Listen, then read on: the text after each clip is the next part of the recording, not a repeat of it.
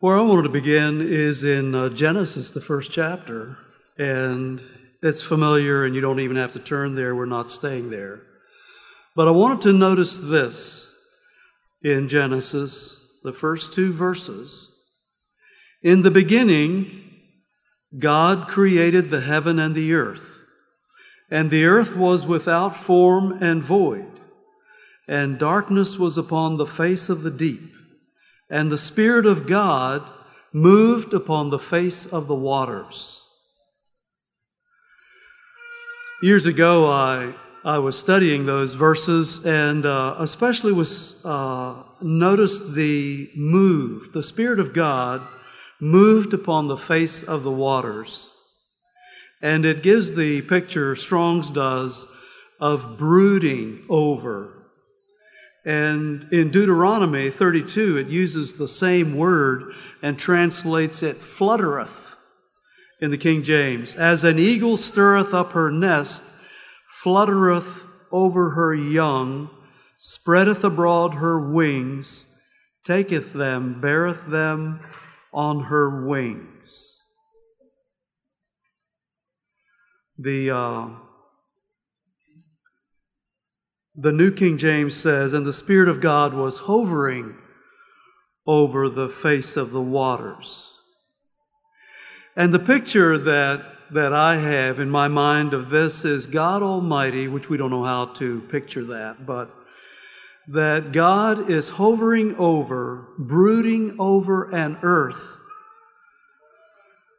that was void and unformed and empty and lifeless. And God was focused on this earth, concentrating on this lonely planet and his plans for this place, including its future inhabitants. And we know the creation story how God spoke, and light, and atmosphere, and dry land, and grass, and trees, and sun, and moon, and stars and fish and fowl and all the animals instantly came into being when he spoke. The scriptures make a special point to describe the creation of man in the second chapter of Genesis, God shaping from dirt the form of a man and breathing into him life. And when creation was complete, and the earth was traveling around the sun and slowly spinning through day and night and day and night. And the air and the ocean currents were moving, and the grass and the flowers and the trees were green and growing. And the creatures were swimming and wriggling and flying or walking. And God was satisfied, and God said, It is very good. It was very good. And God, we know, had prepared a wonderful paradise for Adam and Eve, the Garden of Eden. And God had sweet fellowship there with, with Adam and Eve. It was perfect fellowship between God and man.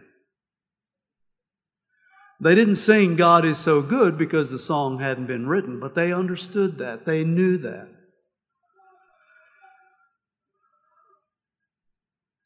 And neither did they sing, What a friend we have in Jesus. But they knew that. They would say amen to that. They didn't sing Amazing Grace either because there was no sin to be forgiven. And then came the fall and we know that story. And, and this is the shocking thing that uh, is so tragic about that story that from a clear understanding of the greatness of God, like we were talking about this morning, and the perfect goodness of God and His love for man, it went from that understanding to a doubt planted by the serpent. And that grew into a suspicion that resulted in a sinful choice. and the terrible consequences that came with that. And by the time of the flood, in Genesis chapter 6, this is how it describes man's thoughts of God. God saw the wickedness of man was great in the earth. I'm sorry. This is what God saw on the earth. That every imagination of the thoughts of his heart was only evil continually. So these wicked people, uh, their thoughts of God were very, very different from Adam and Eve's, even after the fall. A Wednesday, this past Wednesday night in the men's group, uh, Paul read to us from the first three chapters of Romans. And in the first chapter, there's a couple of verses that describe man's thoughts about God and how they changed in verse 21, uh, beginning in verse 21, because that when they knew God, they glorified him not as God. Though they understood who God was, knew something about God, they didn't worship him. Neither were thankful, but became vain in their imaginations, and their foolish heart was darkened. Professing themselves to be wise, they became fools, and changed the glory of the uncorruptible God into an image made like to corruptible man, and to birds, and four footed beasts, and creeping things, just like we saw in our lesson from Isaiah 40 this morning and God gave them up to uncleanness.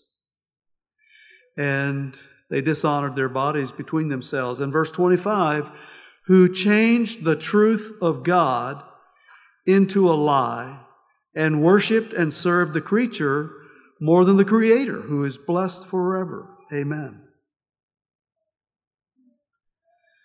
So, what happened in the garden and what happened with man afterwards till the time of the flood, and what has happened in the history of man ever since is that in wicked environments, the truth of who God is is grossly corrupted and is lost, and hearts are darkened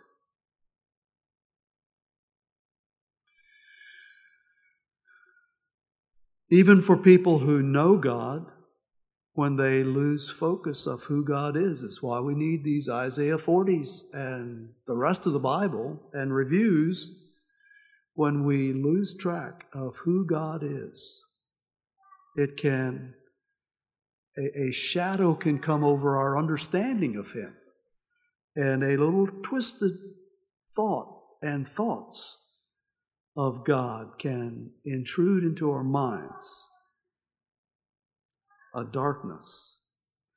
And the people's spiritual darkness and the work of Satan, who's behind all this, all the way from that serpent, spawned a host of gods that man knelt before and worshiped. Images, of men and birds and four footed creatures and creeping things, and all kinds of deities. You know, when we read through the Bible, we come across names of these gods. Were any of them good? Were any of them kind? Were any of them like the, the God of Isaiah 40? We recognize the name Baal from Old Testament stories Elijah on Mount Carmel uh, and wicked Jezebel, her prophets of Baal. And human victims were offered to Baal. Jeremiah rebuked Judah and Jerusalem for building the high places of Baal to burn their sons with fire, for burnt offerings unto Baal in Jeremiah. Ashtoreth was a female deity commonly associated with, with Baal. Uh, gross immorality in, in uh, worship of Ashtoreth. Baal Peor, a god of the Moabites, worship with obscene rites. And in Psalm it says that the children of Israel joined themselves also unto Baal Peor and ate the sacrifices of the dead. I don't know what all that was. Molech, the fire god of the children of Ammon, uh, essentially the same thing as Chemosh, the uh, god of the Moabites, a god of the Moabites. And according to Jewish tradition, uh, well, what history has recorded is a little sketchy, but um, they offered children, babies, to Molech and Chemosh. And the image of Molech was made of brass, and the inside was hollow, and it had arms coming out with hands on it, and they would put a fire inside. It would be like a, a furnace, a little furnace or stove. And they would put a living child on that. Well, I understood it was living, a baby on, on in those hands, and it would quickly die in the heat and the flames, and uh, it was consumed. Just terrible. In the New Testament, we read about Diana of the Ephesians, a uh, goddess of the Romans and Greeks a pitiless, nasty, haughty, proud God. And Jupiter, the supreme God of the heathen Greeks and Romans, had terrible character traits. And in reading uh, the uh, history of the Americas, the Aztecs and the Incas and the Mayans, those great Indian civilizations, Human sacrifice was part of at least some of them, and there are still ruins of their, of their temples in Central and South America. In the uh, book by Don Richardson, The Lords of the Earth, set in New Zealand, it graphically describes the awful demands of the heathen gods and the consequences of a misstep or a broken rule. And there's a just a heartrending account of a, of a young girl, I don't know, three, four years old, who in play had innocently wandered into a taboo area, a holy, in quotes, uh, area, and was caught there. And her family was pressured to, to kill her as a, uh, to, what's the word, to uh, appease the gods, the angry gods. And the mother and the father couldn't bear to think of throwing her off a cliff. And so an uncle agreed to do it, and it was about more than he could bear, as I remember and he took her uh, to the edge of the cliff and just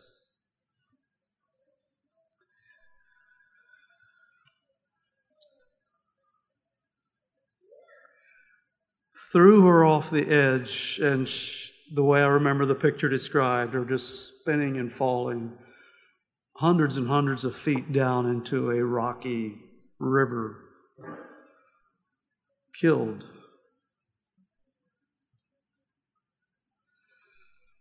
Hinduism has many gods and a social caste system, but there's no compassionate, knowable God. The Muslims, uh, the vo- from the voice of the martyrs, there's this description that Allah is cold and distant. Some people say he's the same God as ours. He is not.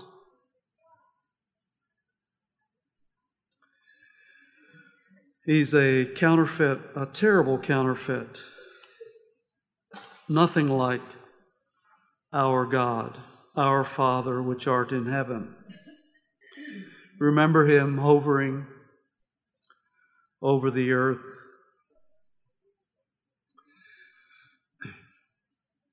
Remember him forming man from the dust and fellowshipping with Adam and Eve in the garden.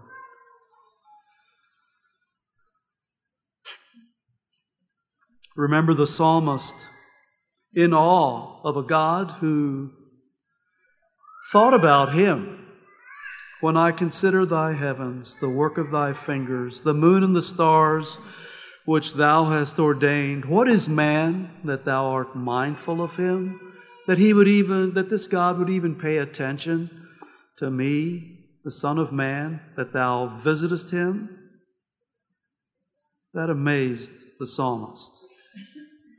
That God the Almighty, the creator of the universe, the all knowing, all powerful, the holy, holy, holy one, would be mindful of puny man, especially wayward man, stubborn man, and rebellious man.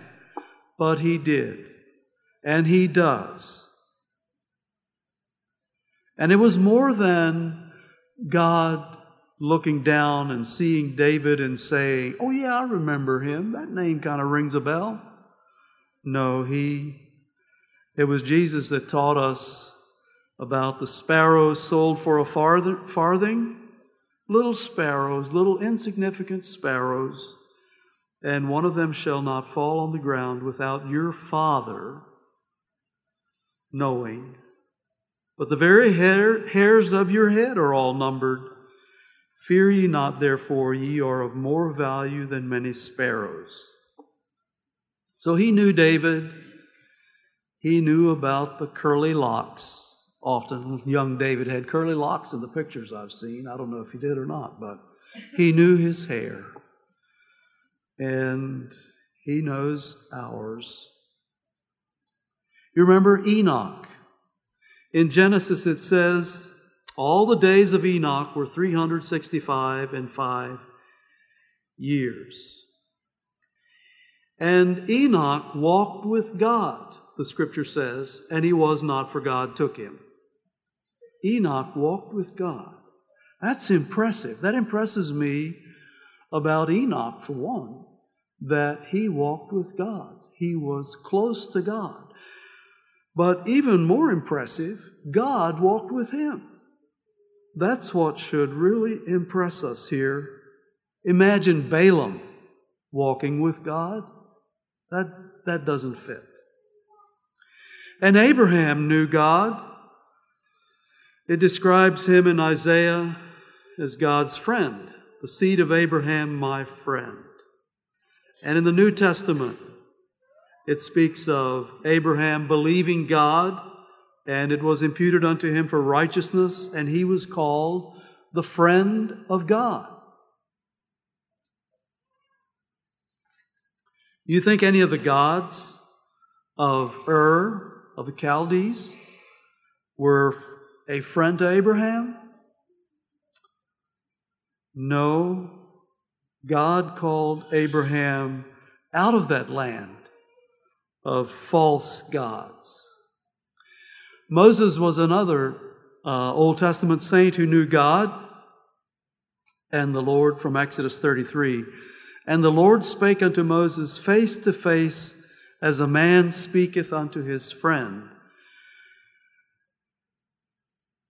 Can you imagine Allah speaking to Moses as a friend?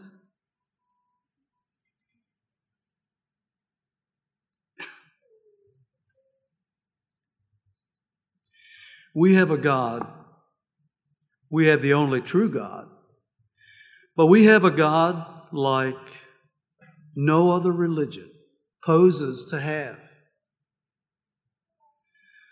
No wonder in the song of Moses they sang, Who is like unto thee, O Lord, among the gods?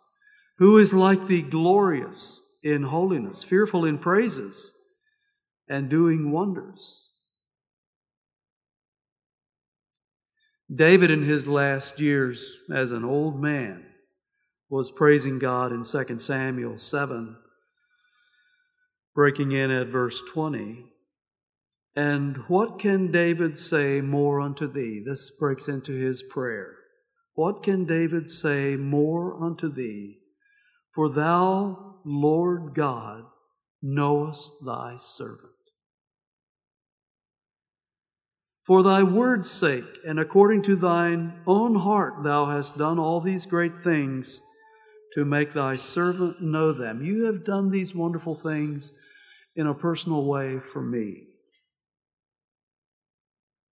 Wherefore thou art great, O Lord God, for there is none like thee, neither is there any God beside thee, according to all that we have heard with our ears.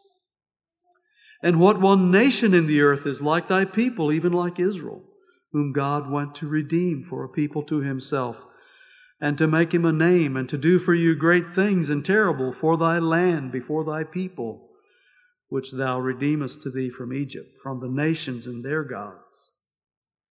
For thou hast confirmed to thyself thy people Israel to be a people unto thee forever, and thou, Lord, art become their God.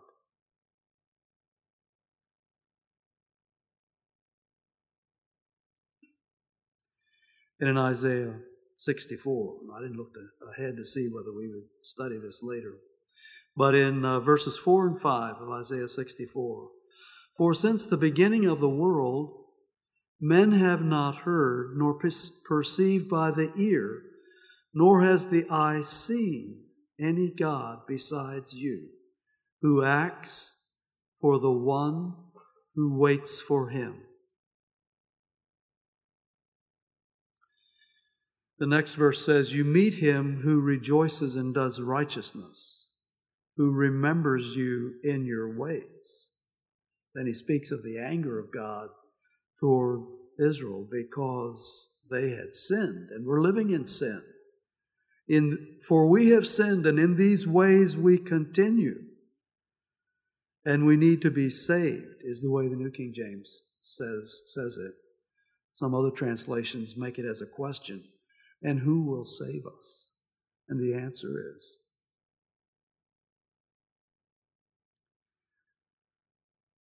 The answer is only God. Micah, praise God. Who is a God like unto thee that pardoneth iniquity and passeth by the transgression of the remnant of his heritage? These are Old Testament scriptures. And then, uh, after the dark the dark years, the uh, what do they call them? The the 400 years. Uh, uh, something that sounds a little more dark, right? Uh, the silent years. I, I think that's right. Anyway, it was quiet, and then Jesus came. Jesus came, and and Hebrews says that God who had spoken in many ways through nature and through prophets in the Old Testament, hath in these last days spoken unto us by his Son. The Word made flesh, who dwelt among us. And his name shall be called Emmanuel, we just saw last month, which being interpreted is God with us. Remember the Creator God who made Adam of clay. God formed the second Adam in the womb of his mother Mary, the Christ child, the Messiah come to earth for us in the form of a servant in the likeness of men. And he came to show to us God in a more full way. And he said to the disciples, As the Father loved me, I love you. So you can understand. This isn't part of the verse, but so the disciples could understand as they walked with Jesus and as they watched Jesus and saw his love and compassion for people, they could understand that that's how the Father loves me. That's how God loves me.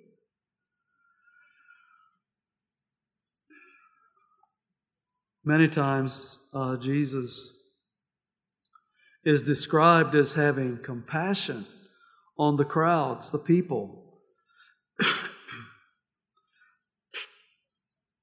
In Matthew 9, when he saw the multitudes, he was moved with compassion on them because they fainted and were scattered abroad as sheep having no shepherd. Uh, fainted there being weary and lying down. They, they couldn't go anymore. He was as a shepherd to them. when he fed the 5,000, Jesus saw the great multitude and he was moved with great com- with compassion toward them. And he not only fed them, he healed their sick. And when he fed the 4,000, he said, I have compassion on the multitude. When the two blind men came to him, Jesus had compassion on them and touched their eyes. And immediately their eyes received sight and they followed him. And when he met the widow of Nain following in front of her dead son, the Lord saw her and he had compassion on her and he said to her, Weep not. And he raised her son to life again. And we, he told a story to describe the father the story of the prodigal son describes the father when he saw the prodigal coming a great way off, way off yet. The father saw him and he had compassion, and he ran and fell on his neck and kissed him, showing us the love and compassion of the Heavenly Father.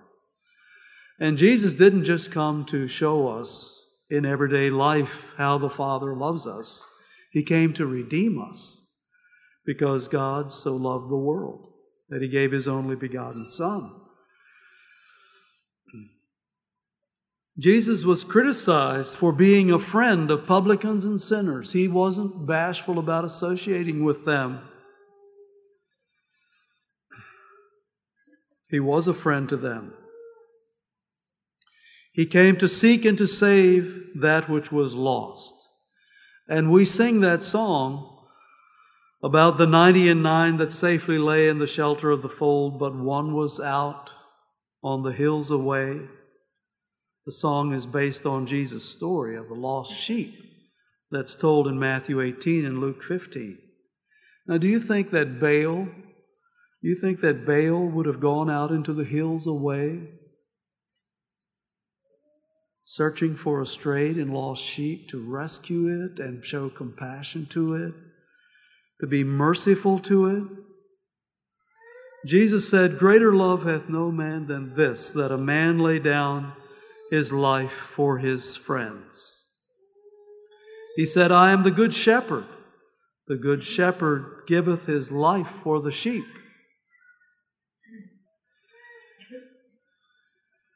As the Father knoweth me, even so know I the Father, and I lay down my life for the sheep. You read of any other gods in history that offered themselves a sacrifice for their worshippers? I don't think you'll ever find one. He came to save us. And He hears our cries for help and helps us. The psalmist said in Psalm 18, Verse 6 In my distress I called upon the Lord and cried out to my God. He heard my voice from his temple, and my cry came before him, even to his ears. And in Psalm 34, the righteous cry out, and the Lord hears and delivers them out of all their troubles.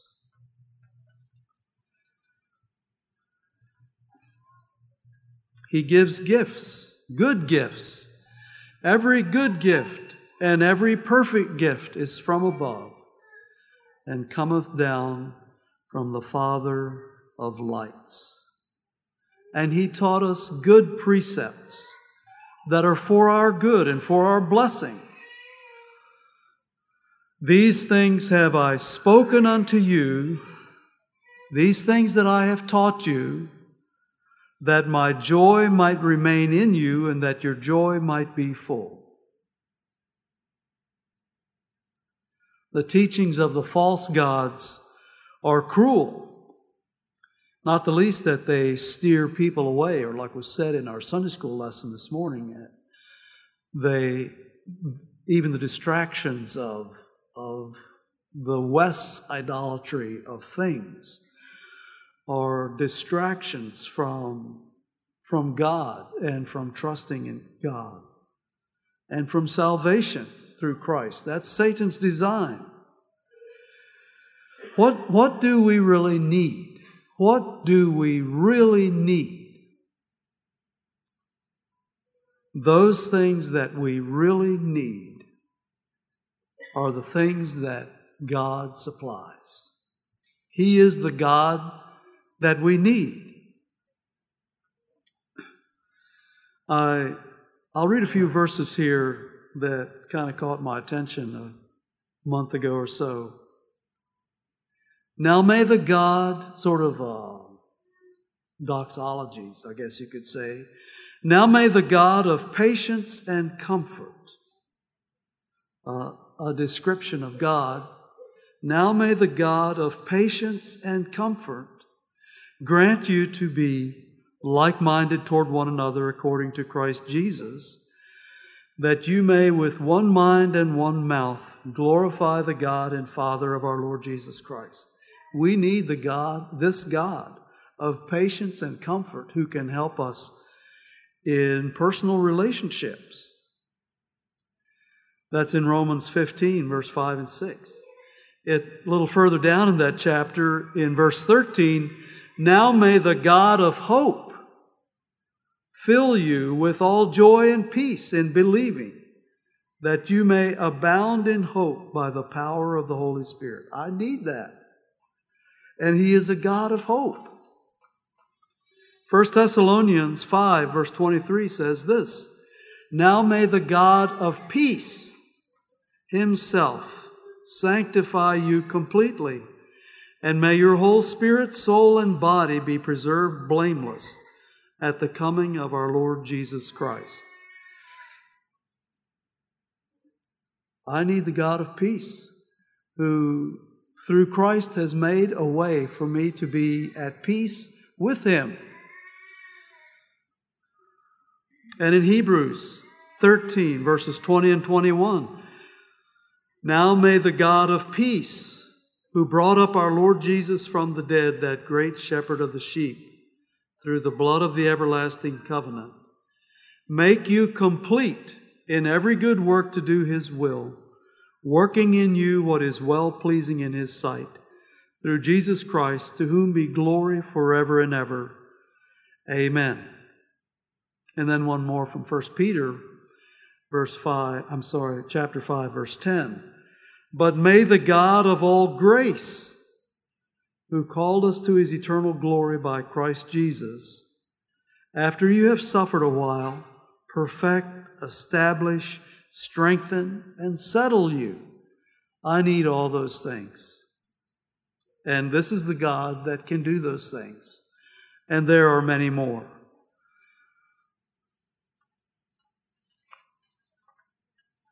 And he offers us a future hope. Let not your heart be troubled.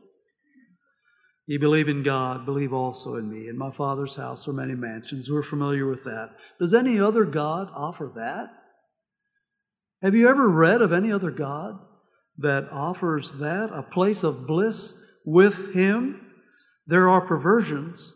Uh, Islam promises a paradise, and others promise some kind of life after death. We know those are all false promises. Would any of the false gods uh, want their worshippers to be with them? Would any of the worshippers really want to be with the gods that they're afraid of and that they're terrified of?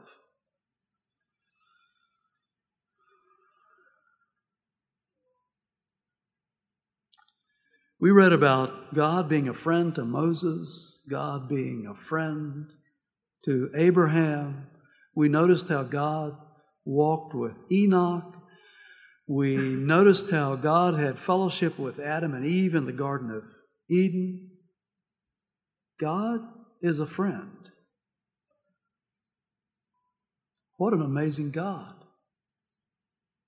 Can God be my friend? That would be wonderful. It is wonderful to know God as a friend. But that's a question Is God my friend? Would God call me his friend like he did Abraham? God is approachable. You know, some people are more bashful and shy and a little difficult to get to know. And um, you feel a little awkward trying to start a conversation. Some people do better than that and others. But uh, God is approachable. God is very approachable. We have a great high priest that is passed into the heavens, Jesus, the Son of God. We have not an high priest which cannot be touched with the feelings of our infirmities, all the things that we go through. He understands them. He sympathizes with us. Let us therefore come boldly with confidence to the throne of grace that we may obtain mercy and find grace to help in time of need. You know, you meet somebody, you like them, and you're gone apart, and you, but you haven't really gotten to know them. It takes a little time, generally, to learn to know someone. It takes time to uh, maintain a relationship. But God is approachable, and He does His part. James tells us in chapter 4, verse 8 draw nigh to God, and He will draw nigh to you. If we approach God, He will more than do his part. The rest of that verse says, Cleanse your hands, ye sinners, and purify your hearts, ye double minded. So I think this relationship with God begins with, uh, like the publican in the temple who was beating his chest, beating his breast in the anguish of his guilt and crying out, God, be merciful to me, a sinner. But then it continues and grows with the attitude that Paul had, that I may know him in Philippians 3. And so we read our Bibles and we meditate on what God says. And you know, uh, we, we, we are past that point of where God is something we read about in the Bible but we know that we are His children, and we know He is real, and we know that He wants to speak to us, and we know that His Spirit lives in us, and we, God is real. And God is living, and God is personal in our hearts. And so when we read the Bible and we're thinking about that, and we talk to Him in our prayers, and we walk to we walk with Him learning and obeying. And we seek first the kingdom of God and his righteousness, and all these things shall be added to you. To you. We think about that promise. Uh, Simon Schrock, he told me this one time, that when he was a young man, uh, he made this a life goal to seek first the kingdom of God and to every day commit himself to follow that call and to make choices with that goal in his mind to seek first the kingdom of God and his righteousness. Enoch walked with God. In Hebrews, it says that he pleased God. Enoch pleased God. He had this testimony that he pleased God. He pleased God because he lived his faith. He lived what God, what God taught him. He lived what he knew was right. He lived uh, in a way that was pleasing to God because he loved God and worshiped him in his heart, in his life.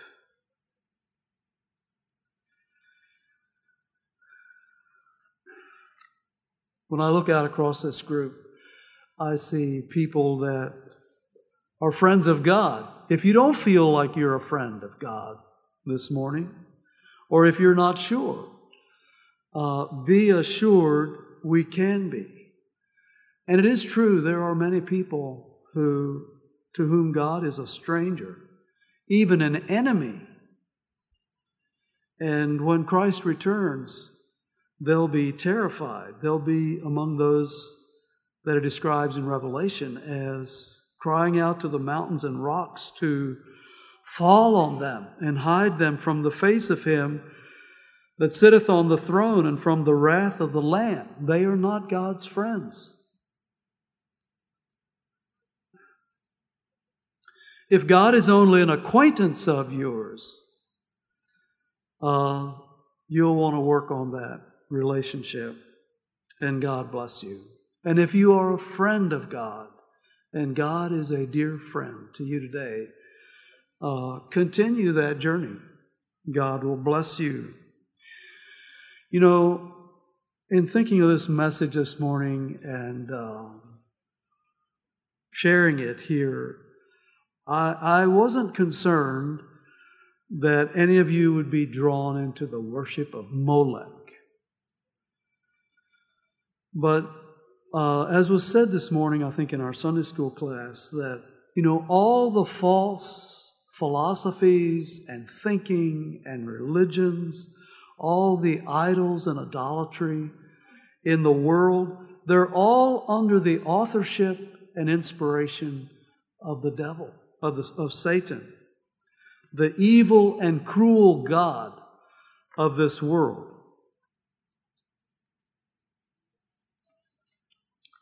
We want to be impressed and awed by how wonderful God is and how worthy of our worship, and to be more grateful and more devoted to Him.